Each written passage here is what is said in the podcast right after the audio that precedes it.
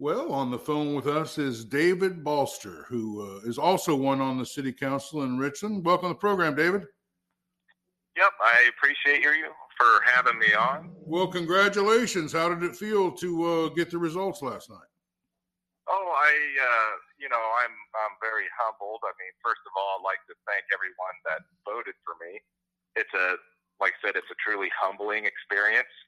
I want to thank also my my my wife and my um, my son for supporting me along with all my family and friends, as I cannot I could not have done this without you know all those individuals, family, friends, and of course the voters. Um, as far as you know, you know, like I said, it, the voters is you know, I I can't you know, I'm just grateful for you know voting for me because I it appears like they want the city to go in a new direction. So. Well, you worked really hard. You got your message out, and uh, the voters rewarded you for it. So, uh, what's the plan? Uh, how, how how do you uh, plan to approach things uh, when you take over with this new city council? Well, the the council and I will I want to work together in the best interest of our community. We will support also our children as they will be the, the foundation of our city moving forward. Um, not only that, we just got to focus on some of the spending um, and try to balance that out. But we need to use when we do spend the money, we need to use it wisely. Um, there's several things that need to be addressed um, for the city, uh, whether it's the you know recycling trailer, whether it's a newer du- uh, dump truck, garbage truck, excuse me, um, different things like that. But we need to just put when we do spend the money, we need to we need to do it wisely. Well, that was the central message you put out there, and the voters must have agreed with you because they put you in there. So, thanks for being with us. This is uh this was a uh, round guy the podcast uh, participation in the uh, Richland Candidates Forum and following through with a little election coverage. Thank you, David.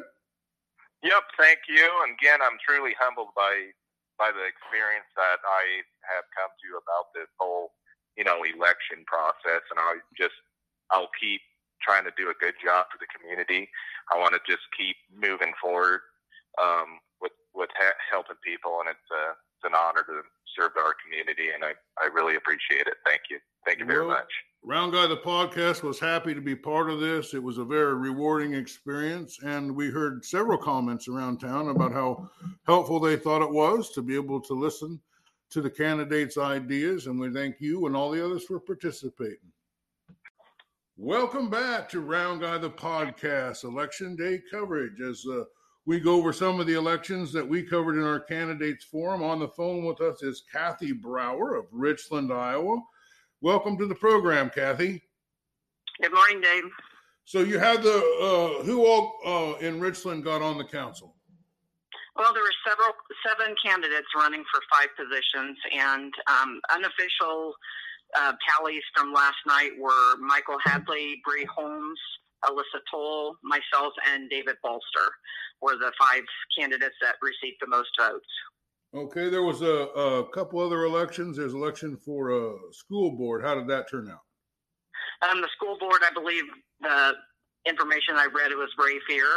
Okay, that's good. He's from Richland. Uh, yep, that's your town. Now we had kind of an interesting result in mayor. Can you uh, speak about that? Um, Andy Nelson was the only person on the ballot for mayor. Um, it appears he got about almost 40% of the vote. There was uh, 91 write-in votes, so of course they don't have a, an official tally for that. They'll, the auditor's office will have to go through all the write-ins and determine what can be accepted and what can't be accepted, and then they'll have a tally, a, certified tally later.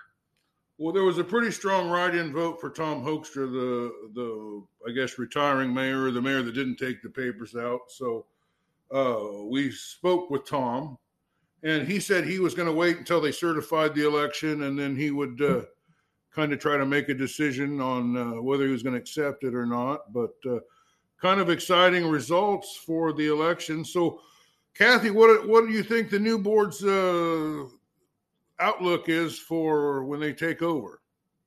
Well, it's it's. I think myself. I'm, I'll just speak for myself. I think we need to go into this with a positive attitude, with a team attitude. Um, try to clear up some of the old issues that haven't been um, taken care of, and just try to move forward for the city of Richland. I'm. I mean, I'm very humbled by everyone's votes and I will do my best for the city of Richland. I mean, that's that's my attitude going in. I I don't have any personal agendas. Um, I think when you walk through the door of the city hall for those meetings, you need to um, put your personal problems aside and do what's best for the city. Well, as a person that lives in Richland, I, I was impressed with the candidates' uh, desire to improve Richland and to uh, kind of have a seem to have a selfless kind of attitude that uh, the voters rewarded, and they're looking forward to a productive uh, couple years, and maybe we'll uh, maybe we'll uh, be talking to you again in two years. I hope so. Well, uh, this has been our coverage. It's a very exciting election night, and uh, we appreciate everybody listening and giving us an opportunity to be part of it here at Brown Guy the Podcast. All right, everybody have a great day. All right, bye.